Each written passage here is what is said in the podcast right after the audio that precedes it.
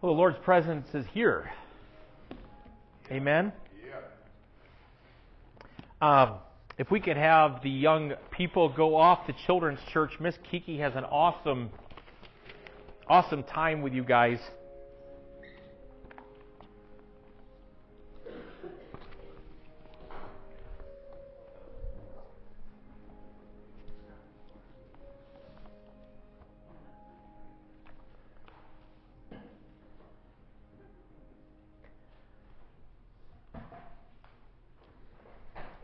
Bow your heads with me for a moment? We just want to thank the Lord for his presence here.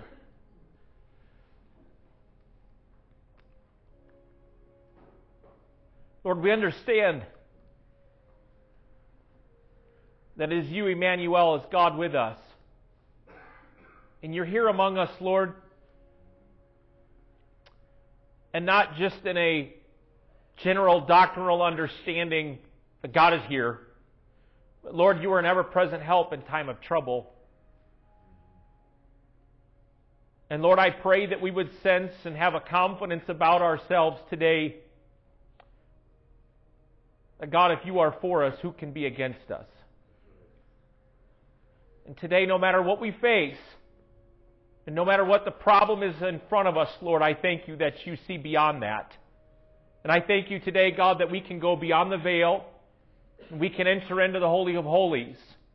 That we don't have to wait for a proper moment or a cue or someone to tell us. But Lord, the invite is there. And Lord, we enter in today, and we don't wait and we don't slack back, but we enter the throne room of grace today with a holy boldness. And Lord, as we sang these simple carol songs, that are so timeless and they're almost too commonplace sometimes for us. I pray that you'd reawaken that love and that stirring and that understanding of the purpose that you came here and that you are the Savior of the world and that you forgive our sins and that you throw them as far as the west is from the east, that you forget them and that you give us new life and a hope God, fill us with a love that we can't generate ourselves. Fill us with a love today for the people that we could never love on ourselves in our own strength. Fill us with a love today for the future that you have for us. Fill us for a love today and a passion to love you, God, with our, all our heart, soul, and strength. And that we would love our neighbor as much as we love ourselves. Lord, we thank you for lighting those candles today.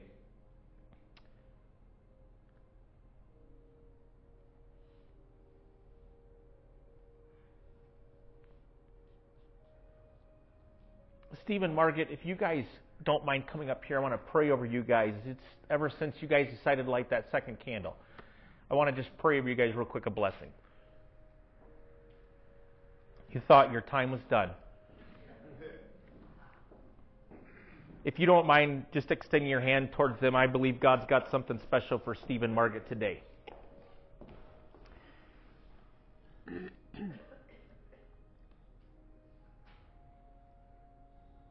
Lord, we thank you for your plans and your callings and the giftings and callings that you have for Stephen Margaret Dalton.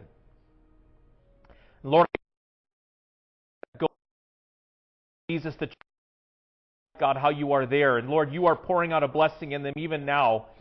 And Lord, as they lit that candle today, I couldn't help but think and imagine what on earth you are doing in them and through them. And Lord, I thank you for the surprises that you have for them and the victories that you have for them.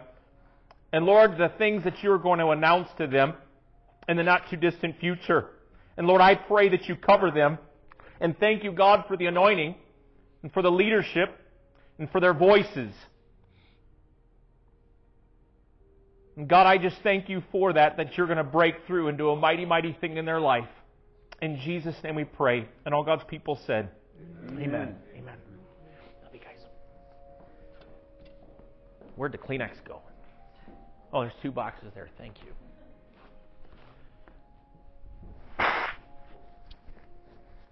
Okay, on to the water sponsor. Well, we got Carlsbad alkaline water. Yes. from a California historic site. All right, uh, Jim and Donna Maria, thank you for this. This is great. This came straight from California. So it's uh, here's it. This was discovered in 1882, one block from the Pacific Ocean. This 9,500 year old aged pure living water comes from a 1,700 foot deep aquifer that originates 60 miles east of the mountains of Cleveland National Forest. Everyone say, wow. So here's the thing. It enhances uh, water with a unique combination of minerals that make it pure, naturally high alkaline, uh, alkaline and electrolytes, and it's most healthy full, nothing added. It's beautiful. They actually call this living water. So we're going to pray a blessing over another, our next young person. Where's Paige at? Is Paige here? Paige, come on up here. Give it up for Paige. So Paige, again, you have to drink some of this living water during service, and we're going to make sure that you're still alive here during the middle of service, okay? So we're going to pray a blessing over Miss Paige today, okay? Lord, I just thank you for this wonderful Paige, this young lady who is growing up in you.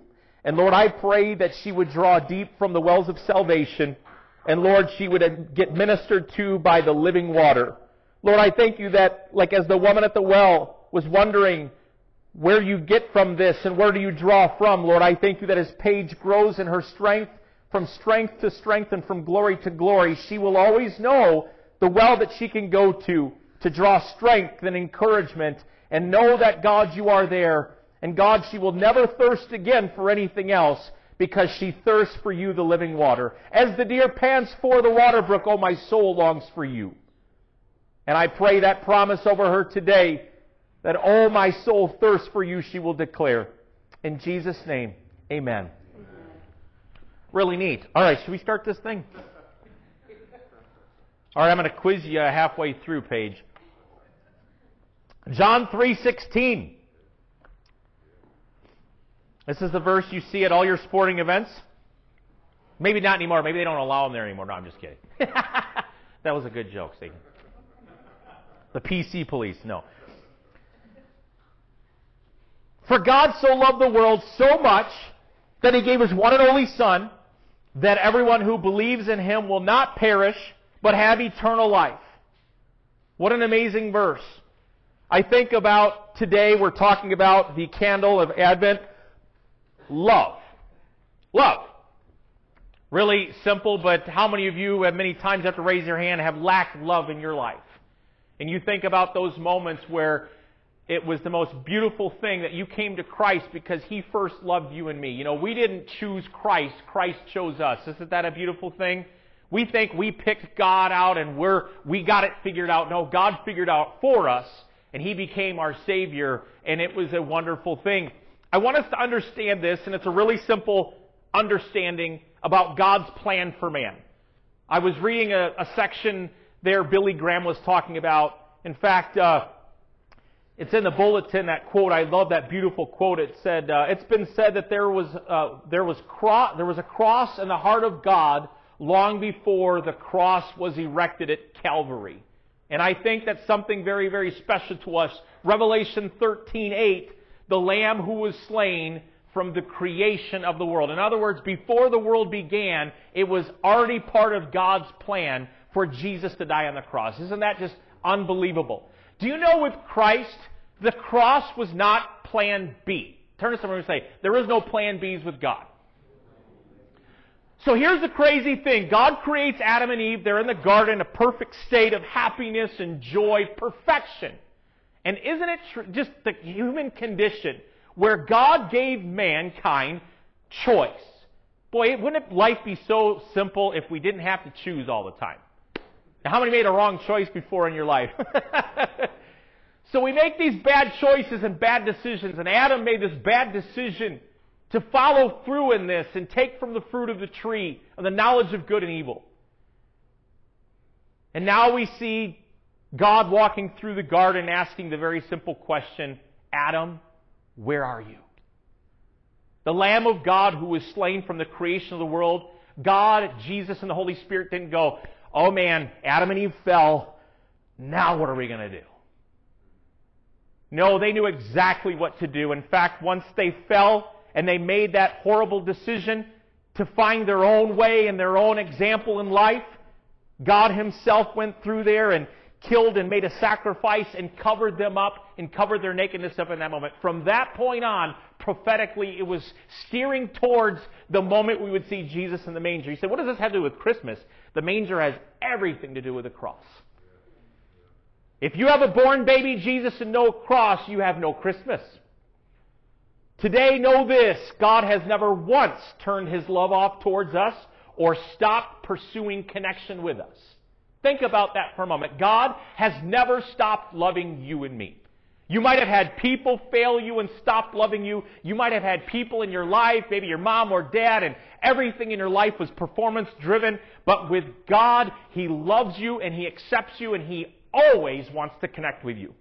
The three questions we're going to dive in today are this is what does this kind of love look like? And why does he love everyone this way? And will everyone receive this kind of love? What does this kind of love look like? Why does he love everyone this way? And will everyone receive this kind of love? Turn real quick to Isaiah chapter 53, and you're going to find the picture of love, and it's not going to be a pretty one. Isaiah 53.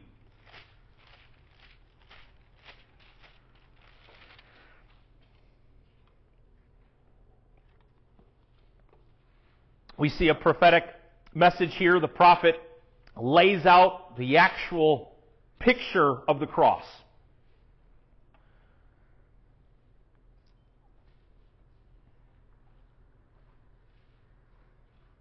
Who has believed our message?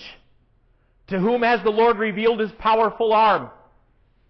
My servant grew up in the Lord's presence like a tender green shoot, like a root in dry ground. There was nothing beautiful or majestic about his appearance. Nothing to attract us to him. He was despised and rejected, a man of sorrows, acquainted with the deepest grief. We turned our backs on him and looked the other way. He was despised and we did not care. Yet it was our weakness he carried. It was our sorrows that weighed him down. And we thought his troubles were a punishment from God, a punishment for his own sins.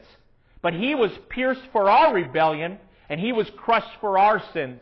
He was beaten so we could be whole. He was whipped so that we could be healed. All of us, like sheep, have strayed away. We've left God's path to follow our own. Yet the Lord laid on him the sins of us all. He was oppressed and treated harshly, yet never said a word. He was led like a lamb to the slaughter, and as a sheep is silent before the shears, he did not open his mouth. Unjustly condemned, he was led away. No one cared that he died without descendants, that his life was cut short in midstream. But he was struck down for the rebellion of my people. He had done no wrong and never deceived anyone, but he was buried like a criminal. He was put in a rich man's grave. But, everyone say but. But it was the Lord's good plan to crush him and cause him grief. Yet when his life is made an offering for sin, he will have many descendants. He will enjoy a long life and the Lord's good plan will prosper in his hand. When he sees all that is accomplished by his anguish, he will be satisfied, and because of his experience, my righteous servant will make it possible. For many will be counted righteous, for he will bear all their sins. I will give him the honor of a victorious soldier because he exposed himself to death. He was counted among rebels. He bore the sins of many and interceded for rebels. What an amazing story. This is the picture of love. This is a picture of Christ. This is, this prophet is writing down, writing down a vision that God had given to him and penning in the pages the very moment of Calvary and from starting from the moment this tender shoot that he was not attractive, we despised him. There was nothing about him that attracted us to him. Jesus was a normal man. Jesus did not walk with a glowing halo around his head. Mary didn't walk around with a glowing halo around her head. And so when he came to a world that it did not accept him, there wasn't a king's coronation. In fact, after he was born, I was thinking during worship, I'm like, just moments, day after he was born, however that timing happened, now they're fleeing to Egypt fleeing for their lives, and God says, Stay there until the king dies because his life is going to be taken.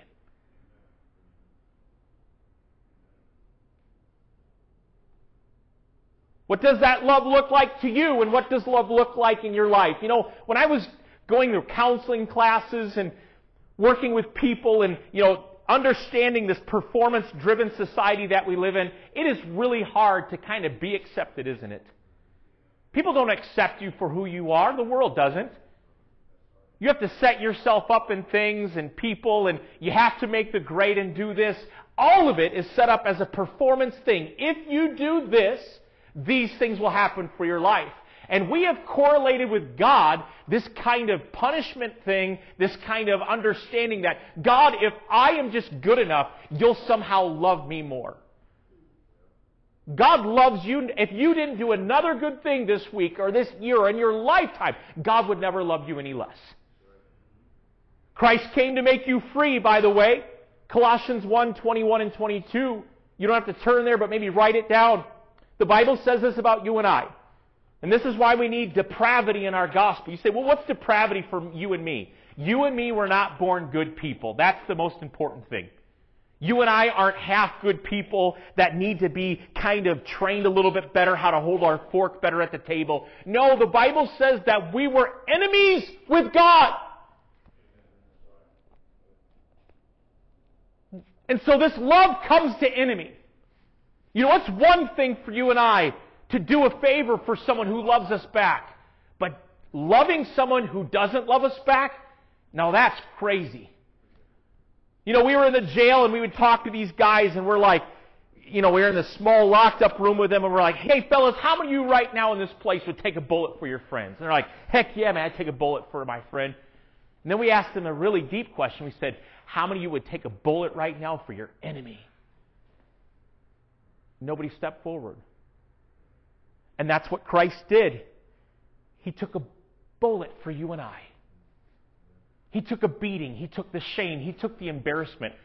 And that's what this love looks like. You say, well, what's love going to look like for me? Is it going to be pretty? No, it's not. It's going to be really ugly. You might have to go through some pretty hard places. You might have to be ground down. You know, we did these live mines. We went down to Southern Illinois University in high school and we wanted to minister on the campus. Southern Illinois University is known as the party capital of the United States. Like if you go to SIU, there's a, there's as many bars as there are Starbucks in New York. It's just, that's all they do there.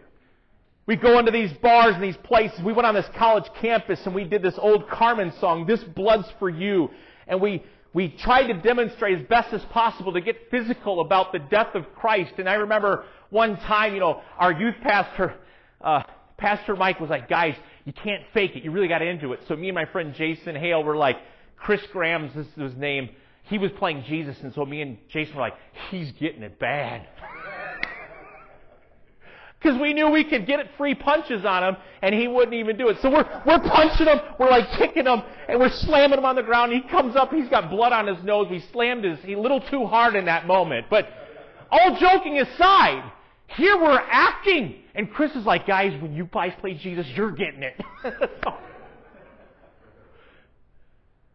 but Jesus really did it. Jesus did it.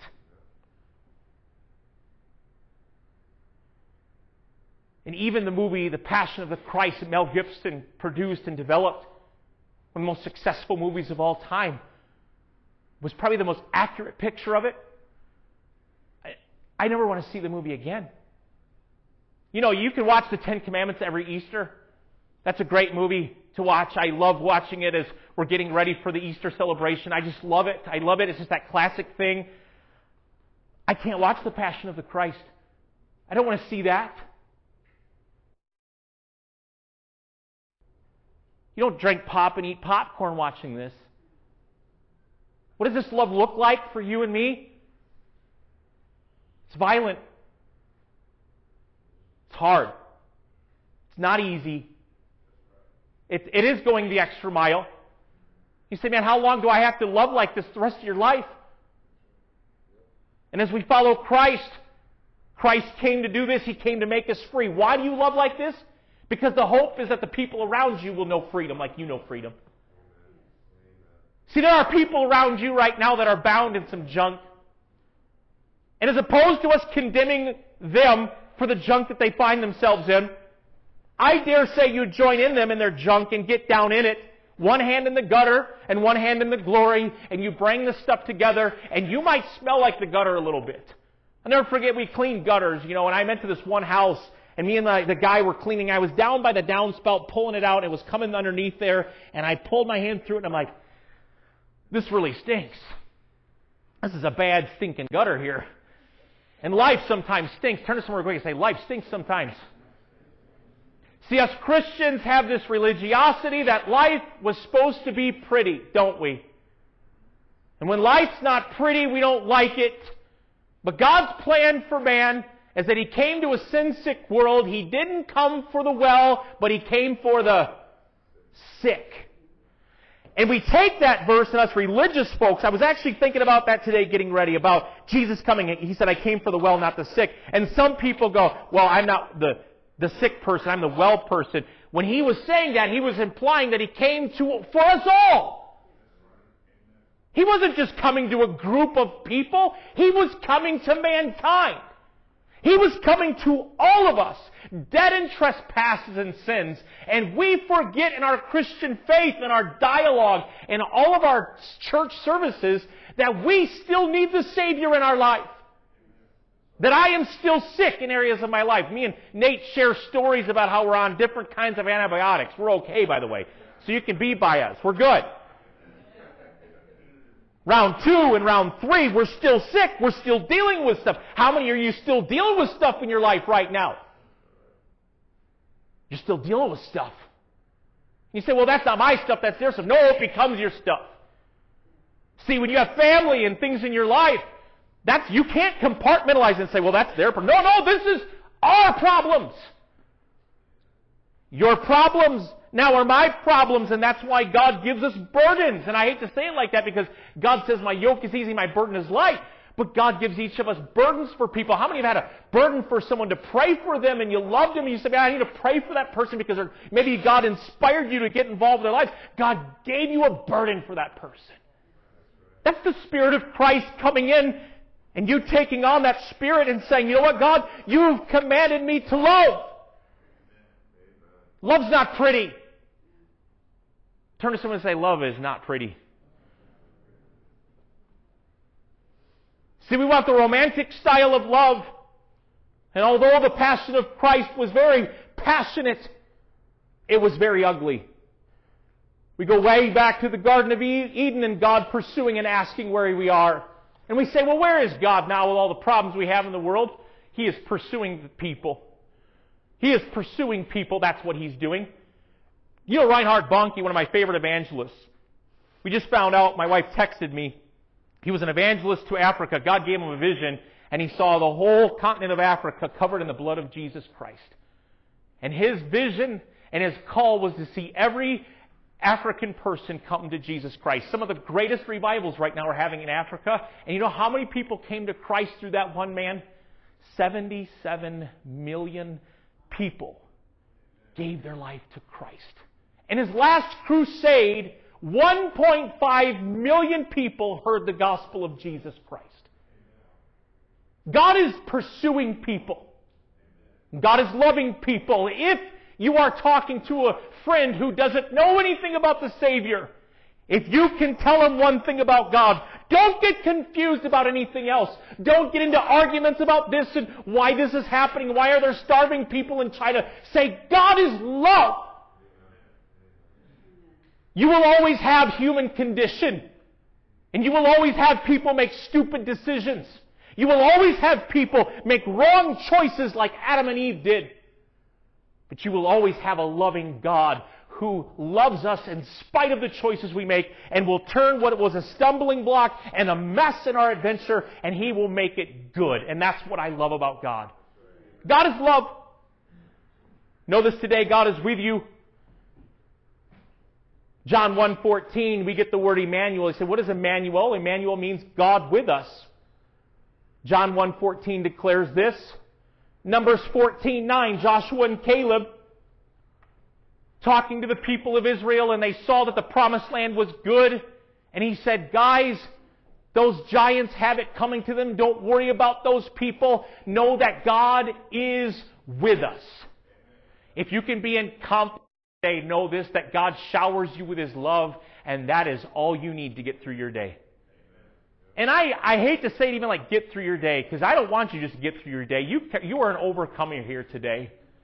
You and I are overcomers. We're not just getting, trudging through. We're victorious through Jesus Christ. Where does, why does He love everyone this way? How many of you would love to see, you don't have to raise your hand, but we don't mind it when we see the bad guy get caught, right? That person got what was coming to them. See, with that kind of gospel, that doesn't work in this place. It doesn't work in the Bible. That's not the gospel that Jesus gave. Because if that was the case, then every one of us would get what was coming to us. David prayed a prayer like this, and he said, God, you didn't discipline me how I deserved. You ever remember those times growing up, maybe when your mom or dad could have disciplined you worse and grounded you for eight years and they only grounded you for six months? Whatever. It could have been worse. It could have been worse. See, here's what God does. You read in Isaiah 53, and all the punishment that you and I deserved was laid upon God. So when you come to Christ, you are not under judgment any longer. Do you know what you're under? You're under the covering of grace. Isn't that a great place to be? We were created, and why does He love everyone this way? See, God rains on the just and unjust. So we say, man, why did that guy get blessed? Because God loves him. Well, why, why did this happen to this person? And we always have these little things we work out, the yin and yang of things. We mix our little Eastern religion ideas of like, again, the four good things and God will bless me once. But see, God blesses everyone. And you know why He blesses everyone? Because everyone was created in the image of God. God had a purpose for everyone. We were created with a spirit and a soul and a body. So everybody born on planet Earth has a purpose and has a plan and was born with the image of God. They were God image bearers. Now the problem is they need Jesus in their life. And they were blinded in sin and sickness. Mark Sayers right, the term the image of God was an incredibly radical way of describing humanity. Israel spent much of his early history living on the edges of more powerful cultures such as the Sumerians and the Babylonians. These cultures saw humans as slaves whose only role was to ensure that the God's needs were met. They saw the universe as a kind of concentration camp in which humans worked to satisfy the needs and the desires of the capricious gods. The Israelites, in contrast, dared to believe that God created humans to partner with Him in cultivating and blessing creation. Holiness was not mindless devotion through repetitive rituals designed to placate angry gods. Rather, it was cooperating with God in the endeavor of improving creation, and so we begin to detect part of our original identity. See, many cultures go through, and many religions go through the idea, and their identity is they're trying to placate to the gods and do things to appease the gods, and they go through rituals and uh, all sorts of prayers and they pray like the heathens. And what do the heathens do? Jesus said, don't pray like the heathens. The heathens try to somehow wake the gods up. Remember when they were trying to appease the Baal gods and Elijah was saying, hey, maybe your God's sleeping. And so they would do things and dances.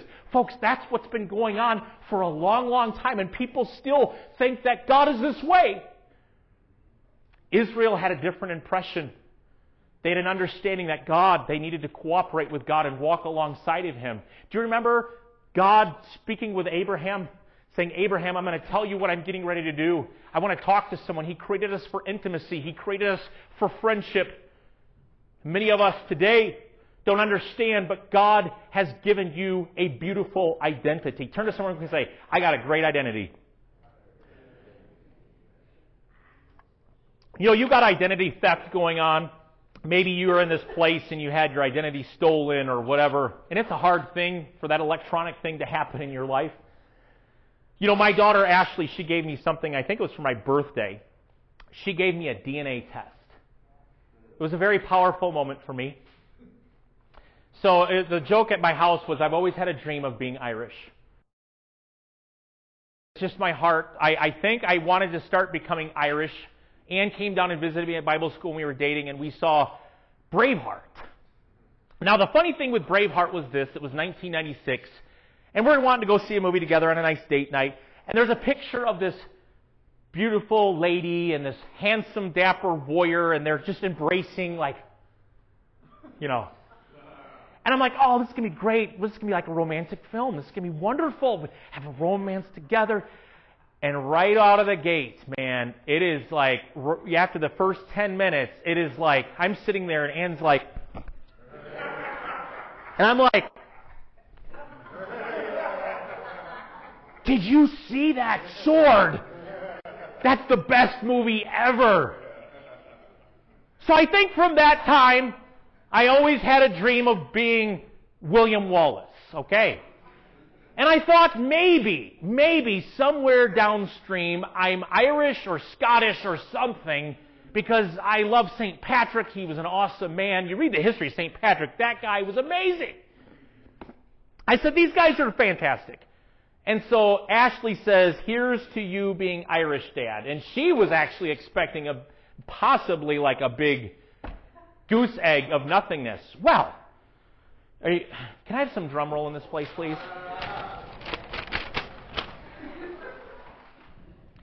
17% Irish Scottish. Yeah, thanks. Just want to say thanks to William Wallace, my great, great, great, great, great, great grandfather. No, I'm just kidding. He, he's not. We might be related somehow. But I have seven. I have no idea where that Irish got in me, but it's there. And uh, so I knew it that the Lord was really working in my heart. Just yeah. So we understand identity is so important. You know, it's neat those stories, people finding family members and brothers and sisters that they reconnect with. But you know what's really powerful and beautiful as a believer in Jesus Christ when you understand that you are created as a new creature in Christ Jesus? Oh, it's way better than being 17% Irish. Trust me. It's way better than whatever you thought you had and whatever heritage and whatever king you might be related to. You are related to King Jesus. It is so wonderful. Turn real quick to 2 Samuel 9, verses 1 through 13. I'm going to tell you a powerful story of identity and what this love does for you and for me. See, I think we have an identity crisis. And once you find out who you are in Christ, no one can tell you otherwise. You know, one thing Jesus never apologized for is his relationship with his Father. You don't have to apologize for the relationship you have with Christ. Jesus always said, me and the Father are one, and just as me and the Father have love and we have unity, I want to have, bestow that same unity upon you believers now. I want to pour this. He understood his place in God. And if I could somehow burn brand on everyone in here that's a believer today and you're struggling with your identity in Christ and you don't know where you place, I don't care where you have sinned or where you have fallen or what you are struggling with. You are a son and daughter of the Most High.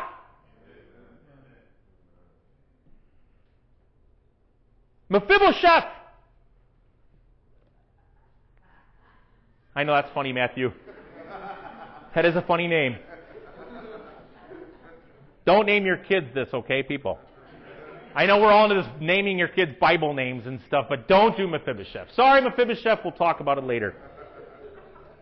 One day David asked, Is anyone in Saul's family still alive? Anyone to whom I can show kindness for Jonathan's sake? He summoned a man named Ziba who had been, go ahead, Matthew, you can laugh. No, I'm just kidding. Been one of Saul's servants. Are you Ziba? The king asked, Yes, sir, I am, Ziba replied. And the king then asked him, Is anyone still alive from Saul's family? If so, I want to show God's kindness to them. Ziba replied, Yes, one of Jonathan's sons is still alive. He is crippled in both feet. Where is he? the king asked.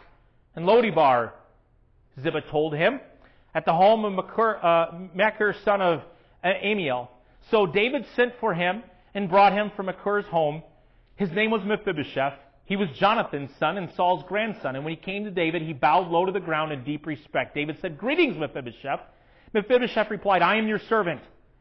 Don't be afraid, David said. I intend to show kindness to you because of my promise to your father Jonathan. I will give you all the property that once belonged to your grandfather Saul, and you will eat here with me at the king's table. Mephibosheth bowed respectfully and exclaimed, Who is your servant that you should show such kindness to a dead dog like me? The king summoned Saul's servant Ziba and said, I have given your master's grandson everything that belonged to Saul and his family. You and your sons and your servants are to farm the land for him, produce food for your master's household. But Mephibosheth, your master's grandson, will eat here at my table. Ziba had 15 sons and 20 servants. Ziba replied, Yes, Lord, my king, I am your servant. I will do all that you've commanded. And from that time on, Mephibosheth ate regularly at David's table like one of the king's own sons. Mephibosheth had a young son named Micah, and from that time on, all the members of Ziba's household were Mephibosheth's servants, and Mephibosheth, who was crippled in both feet, lived in Jerusalem and ate regularly at the king's table. See, Mephibosheth didn't know it. He didn't know about the promise that King David made to his best friend, Jonathan, and the covenant that they made together that they would take care of their family if one of them were to die. And here Mephibosheth comes in thinking that David, on behalf of Saul and all the wars and battles, was just going to take Mephibosheth out. And here God is establishing for you and I today the understanding that we sit at the king's table if you could understand that today with all of your failures and with all of your humanity and with all your mistake. Isn't it interesting? He's like, yeah, is there anyone left? And the guy emphasizes, yeah, this guy named Mephibosheth, he lives in Lodebar. Oh, by the way, he's got two crippled legs. Like, what did that have to do with anything? What did it matter if he had a broken toe, a speech impediment? It doesn't matter. I'm asking who this is. And isn't it funny how the first thing that happens when God chooses to sit us at the table. A little, we in fear feel bad because we're crippled in an area of our life and say, am I even allowed to sit at the king's table because of these handicaps going on in my life spiritually? You can. And I hope you are. God never intended for you and I to eat bologna sandwiches spiritually. And you can sit back in life and you can go, go through whatever you've got, peanut butter and jelly, and say, God doesn't love me and nobody loves me. Or you can sit at the table like Mephibosheth as he draws you in and eat regularly at the table. Come and eat and drink and dine with him. You've been given a God given identity. You say, man, how much does God love me? I love in Hosea chapter 4 verse 6. He says, my people are being destroyed because they do not know me. Do you know why believers get destroyed? Because they really don't know God. They don't have the confidence in the, in the God that they serve. They, they don't know God. They don't know His capabilities and they haven't heard the stories. God instructed the children of Israel, write these things around, put them around your neck, remind your children of the miracles that I've done before in the past. And you know what builds us up when we're going through rough times in our life and we say, man, nothing's shaking right now here. Be reminded of what happened to your brothers and sisters before in the past. When you think revival isn't coming to Rockford, say, God, if you brought revival to Africa, Rockford to the revival. By golly, God, if you're bringing miracles and signs and wonders in this area, why can't we have it? You're the same God yesterday, today, and forever. We need to wake up to the love of God and understand that God loves us. He loves you. He loves me. The example of the prodigal son should set us up in place. The son's a far way off, and we see the father running to him, not him running to the father. He was in shame, broken down, saying, I'm just going to be a servant in God's house like many of us pray to God. I'll just be a servant for God. I'll just. And God is saying, I don't call you slaves anymore. I call you sons and daughters.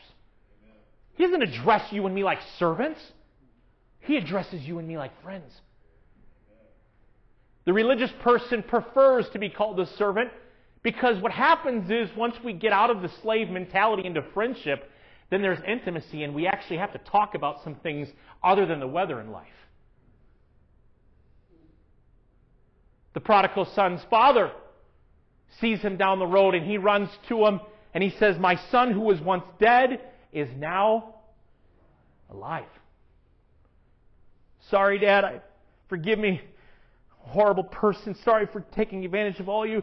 I just ruined it all. Shut up! Here's a ring. Here's a robe. Here's your sandals back. Oh, by the way, the greatest feast that we've been saving for some special moment. You know, it's kind of like that fine wine you have on the counter that you don't know when you're going to open that bottle up, but if it's going to be for a good moment, well, now is the time. Turn to someone and say, now is the time.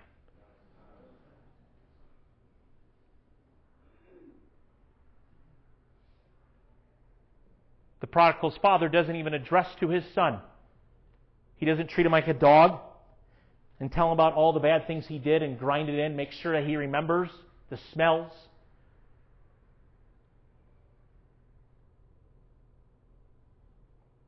Romans 2:28 says, "You are not a true Jew just because or because you have gone through the ceremony of circumcision. No, a true Jew is one whose heart is right with God. So it doesn't matter your past, it doesn't matter who you were born of, your descendants. We can't blame our parents anymore for our problems. Turn to someone and say, Don't blame your mom for your problems anymore. Can't blame mom no more. Can't blame your grandma, can't blame uncle, can't blame your brother. You can't blame any of these folks no more before God. Not about what didn't go right or what went wrong. No, your heritage now is I am going to get my heart right before God. That is a true Jew. That is a believer in Jesus Christ. By the way, let me tell you this today. You say, when am I made right? Isn't it important to get things made right? You were made right with God the moment He made His residence within your heart. You were made right with God in that moment. Now, are we maturing and growing? Absolutely. But you became in right standing with God, and you came out from under the punishment of the sin into the grace and covenant of God in relationship because now you are identified not by the sin in the past, but you are identified with Christ. The problem is we are trying to marry the past with our future. And God wants nothing to do with your past. And He wants everything to do with your future. Identity is so important in the love of God because you can't get love from someone if you're not willing to receive it. You know, it's kind of like giving a present to someone. You know, you kind of get in that wrestling match. Here, I want you to have that. No, no, no, no, no, no, no, no. Take the dumb gift and receive it with joy. When my children will open their gifts up, they're not going to be like, Dad, Mom, we don't deserve these gifts. Please receive them back to us because we are not worthy of these gifts. We'd be like, What? Open the gifts. We did these and give these gifts. God gives gifts to men. And you know what's beautiful with the gifts? And here's how sloppy grace is God gives gifts to men and He never takes them back. You remember the verse that says God's giftings and callings are without repentance? So even you can take advantage of God's gifts. You can use God's gift for your own good and your own glory. And that's what I believe a lot of people in Hollywood and the music industry do and, and say God gives them a beautiful voice or ability to act and talents, and then they go use it for themselves. God isn't going to come through and swoop and say, Nope, I'm taking that voice out of your lungs now. So important for us to understand this love of God is so unreserved. See, we don't know this in our culture. We don't know this in our families. We don't know what love is. I, you know, the Bible says, how many of you parents, you fathers who are wicked, and that's how we compare to God. I'm wicked to compare to God's love. How I father is nothing compared to what God does for me.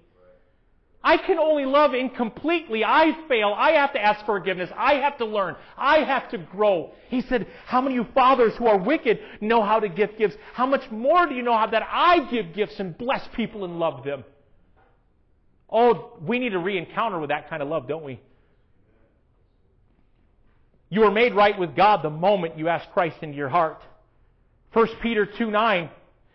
I don't have you turning to all these verses, but maybe turn here. This is a beautiful one. Maybe write it down. 1 Peter 2 9.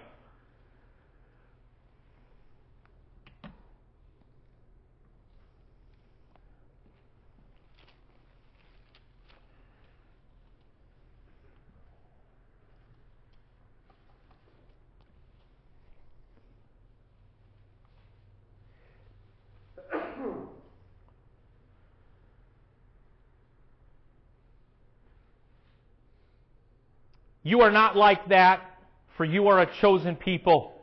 You are a royal priest, a holy nation, God's very own possession. As a result, you can show others the goodness of God, for He called you out of darkness into His wonderful light. And if you're living any other way than understanding that you're a chosen son and daughter, then you're losing out on the opportunity to stand upright with confidence with the glory of God, that you don't have to live under shame anymore. You say, even with my sin, yeah, the Bible says that we're going to sin. The Bible says when you sin, there's an allowance. It doesn't mean we take advantage of it. But God says when you do sin, get up, ask for repentance, move and ask for forgiveness and turn around and go after God again. Don't forget, by the way, though, this love is a perfecting love. Turn real quick to Hebrews chapter 12. And let's see what God does. You know, because the Bible also says this, and this is where we go, uh oh, he's going somewhere now. Turn to someone and say, uh oh. God says he disciplines those whom he loves. So if you're receiving some discipline right now, and discipline, by the way, is part and parcel with disciple. So if God's working things out in your life right now, it's not because God hates you or that God is given up on you. It's actually because God is invested in you and wants to see you mature and He wants to see you grow. Hebrews chapter 12 says, Therefore, since we are such surrounded by such a uh, huge crowd of witnesses to the life of faith, let us strip off every weight that slows us down, especially the sin that so easily trips us up and let us run with endurance the race God has set before us. We do this by keeping our eyes on Jesus, the champion who initiates and perfects our faith. Because of the joy awaiting him, he endured the cross, discarding its shame. Now he is sitting in the place of honor beside God's throne. Think of all the hostility endured for sinful people. Then you won't become weary and give up. After all, you have not yet given your lives into your struggle against sin. And have you forgotten the encouraging words God spoke to you as His children? He says, My children, or my child, don't make light the Lord's discipline and don't give up when He corrects you. For the Lord disciplines those He loves and He punishes each one of us He accepts as His children. I think it's important for us to understand this idea of Christ disciplining us as believers. I love a quote by Dwight D. Eisenhower. I just heard, I've never read this before. He said, You don't lead by hitting people over the head. That's assault, not leadership. And I love that quote because it's an example of who Christ is and that He loves us and He's long suffering and He's merciful. Many of us in our Christian faith have got this idea that every time we stumble and fall, God has got that ruler and He's just whacking everyone with a ruler, a cosmic ruler, just wham, wham. And we live under this fear that, oh no, is God going to get me today? And God is a friend that sticks closer than a brother. That's the best way to describe Him. He's our Father, but He does discipline us. And He might move us through times where we have a wilderness and to encounter Him in a deeper place. There might be times where we think we screwed up, or maybe we even think God screwed up and we're all alone. And let me tell you something, it's in those places where we feel all alone and where we feel like life has just moved on without us, that's where Christ enters in. He is not a cosmic rule, beating everyone up God. And that is not even the description in the Old Testament. You don't have a different God in the Old Testament than you do in the New Testament. Through his every action, through his love and commitment and care, we learn that he doesn't discipline you and me as much as we deserve. God's discipline shows you and I the way of salvation, growing in him, seeking his ways, and learning his thoughts. A marriage covenant relationship you see, our union with Christ is best described as a marriage. And a beautiful picture of God's love is to the unfaithful people and the children of, of, of Israel in Hosea, where he drew them out into the wilderness. And he, he had told Hosea to go marry this prostitute and actually buy her and bring her back and to separate her from it. And this was a type of Christ with the church that has been unfaithful. And God says, I'm going to draw her into the wilderness and I'm going to restore to her and I'm going to give her my unfailing love. That's the picture of Christ. And many of us would prefer the God of tips and points. And you'll never get tips and points at this church. We see a God say this in Hosea. I want you to know me more than I want burnt offerings. See, many of us would rather go through the schedule of events. I tithe, I go to church, I sing a song. Now God bless my home. See, he says, I would rather have you get to know me than all of your burnt offerings. Brings us to the last question. Will all receive this kind of love? Because, see, it's a choice, isn't it? You can choose to love God or not love Him. You can choose to obey or not obey. It's not based on some kind of DNA thing for you. It's like, well, I'm Italian, so I'm this way. I'm Irish 17%, so I'm. You can't do that with God. So not all are going to receive God's love. C.S. Lewis wrote in The Great Divorce, described a busload of people from hell who come to the outskirts of heaven. There they argued to leave behind the sins they have trapped them in hell, but they refuse. Hell begins with a grumbling mode, always complaining, always blaming others, but you're still distinct from it. You may even criticize yourself and wish you could stop it, but there may come a day when you can no longer. And then there will be no you left to criticize the mood or even to enjoy it, but just to grumble itself, going on forever like a machine. It is not a question of God sending us to hell, and each of us there is something growing which will be hell unless it's nipped in the bud. Danny Silk commentated on that thought. He said the people in hell are miserable, but Lewis shows us why. We see raging like unchecked flames their pride, their paranoia, their self pity, their certainty that everything else is wrong, that everyone else is an idiot. All their humanity is gone, and thus so is their sanity. They are utterly, finally locked in prison of their own self centeredness, and their pride progressively expands into bigger and bigger mushroom cloud. They continue to go to pieces forever, blaming everyone else but themselves. Hell is that writ large. That is why it's travesty to picture God casting people into a pit who are crying, I'm sorry, let me out. The people on the bus to hell in Lewis's parable would rather have their freedom, as they define it, than salvation. Their delusion is that if they glorified God, they would somehow lose power and freedom. But in a supreme tragic irony, their choice has ruined their own potential for greatness. Hell is, as Lewis says, the greatest monument to human freedom. As Romans 1:24 says, God gave them up to their desires. All God does in the end with people is give them what they want most, including freedom from Himself. What could be more fair than that?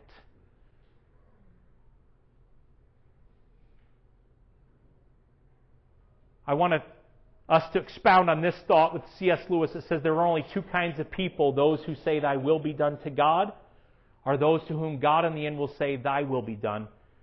All that are in hell choose it. And without that self choice, it wouldn't be hell. No soul that seriously and constantly desires joy will ever miss it. I want us to end with this Romans chapter 1. Let's turn that real quick. And Sandra, if you want to come up here and start playing. Paige, how was that water, by the way? Good.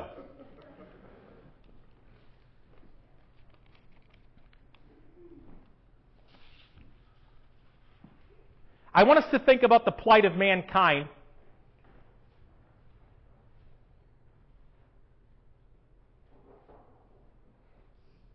In verse 23, it says, Instead of worshiping the glorious, ever living God, they worshipped idols made to look like mere people and birds and animals and reptiles.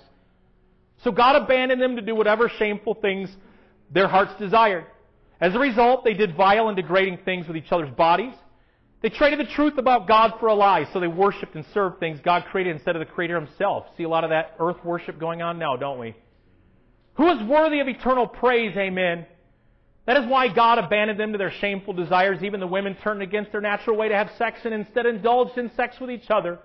And the men, instead of having normal sexual relations with women, burned with lust for each other. Men did shameful things with other men. And as a result of this sin, they suffered within themselves the penalty they deserved.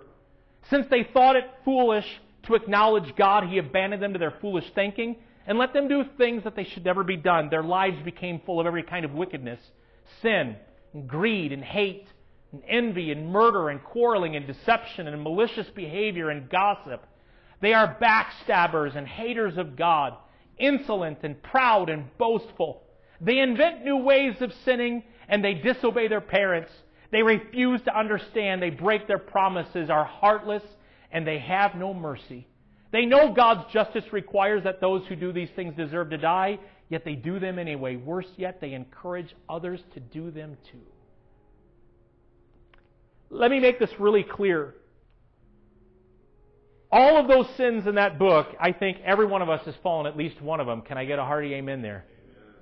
If you've ever gossiped in this place, if you've ever lied in this place, if you've ever done a shameful act, if you've ever engaged any kind of alternative lifestyle, all of it it's covered under this. And God gives you and me grace. And you can argue today, and you can say, well, why would God send anyone to hell? God does not send anyone to hell. It is by your choice, and it is by my choice. In fact, 2 Peter 3 9 says this that the Lord isn't really being slow about His promise, as some people think. No, He is being patient for your sake. He does not want anyone to be destroyed, but He wants everyone to repent. Do you want to know why Christ hasn't returned yet, which He's returning soon? You know why He hasn't returned yet? Because He is waiting for at least one more person to come to the kingdom of God. He wills that none should perish Don't turn here, but Romans 2 4 says, Don't you see how wonderfully kind and tolerant and patient God is with you? Does this mean nothing to you? And can't you see that His kindness is intended to turn you from your sin? Can't you and I see that the kindness of God towards you and to me and to my sins and to your sins and the way we maneuver and do our human things, God's kindness is what leads you and me to repentance. What a beautiful thought, isn't it? To know that God doesn't send people to hell. That God loves and wants to see every man, woman, and child on planet Earth get to heaven. But let me tell you this about love is that we have to choose this love in the Savior. And the crazy thing about our own sense of freedom and our own sense of balance you can pick and choose and cherry pick the things about God you want and don't want. But the Savior of the world says, You come take all of me or don't take anything at all. Come follow me and I will make you fishers of men. Why don't we close our eyes for a moment? And as we close our eyes, may we understand that God has never once turned his love off towards us or stopped pursuing connection with us. Today, if you don't know Christ as your Lord and Savior, you may have had a religious version of God, a cold one, a churchy one, but you've never had an encounter with the Savior. And God is coming to you and saying, I want to be your Savior. and you want to give your life to Christ, if that's you, why don't you raise your hand? I want to pray with you today. Anyone? Thank you. And the second part of this is those with an identity crisis. And I know I've talked about this before, but it's so important and so valuable for our understanding of who God is and His love for mankind and His love for every believer in this place. If you've struggled coming to the table and receiving the gifts God has for you, God wants to show you His plan for your life and understand that He had a beautiful purpose for you even before you were born. You are not an accident. And where you are at is not a symptom of fate, but that God is right there. Just as Joseph might have been in the pit, so you are. And God is there with you. And He will lead you through it and take you through it, and you will come out stronger because you are a son or daughter of the Most High. Today you say, I'm like Mephibosheth, I'm scared, walking in fear as opposed to understanding what love is. And that God loves me and has forgiven me and given me new purpose and a new value and a new strength. Today, if that's you, I want to pray that blessing where you can encounter and always sit at God's table and never be ashamed of it. If that's you, I want to raise your hand. Thank you, thank you, thank you, thank you, thank you. Back to the King's table. I want us all to pray this together. Dear Jesus, I thank you for inviting me to your table. I thank you today that you accept me, that you love me, and that you strengthen me. I trust you with all of my problems, with all of my sins.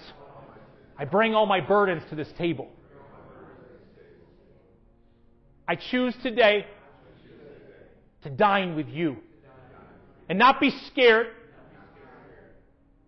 but to be filled with love and to be filled with the confidence that God, you love me unconditionally and that you have a beautiful plan for my life. Help me today, God, to stay at this table and to eat regularly there to stay put. In Jesus' name. Amen. Folks, I love you so much. I think it's a beautiful understanding that we understand God's love. This is a big, deep one, and I barely touched it, and I don't know if I did a great job. But I want you to know that God loves you. And that's how He showed His love to us in Isaiah 53 on that cross. When He was in the manger, He had a plan, and it was the cross to die for you and me. Love you guys so much. If there's anything you want prayer for or anything you want to talk about, we'd love to talk with you and pray with you. And for those of you who are helping with practice and doing all the stuff right afterwards, we're going to meet right after church. So, love you guys so much. Make sure you sign up for one of the kids or adopt one or give us lots of money or a little bit of money. No. Love you so much.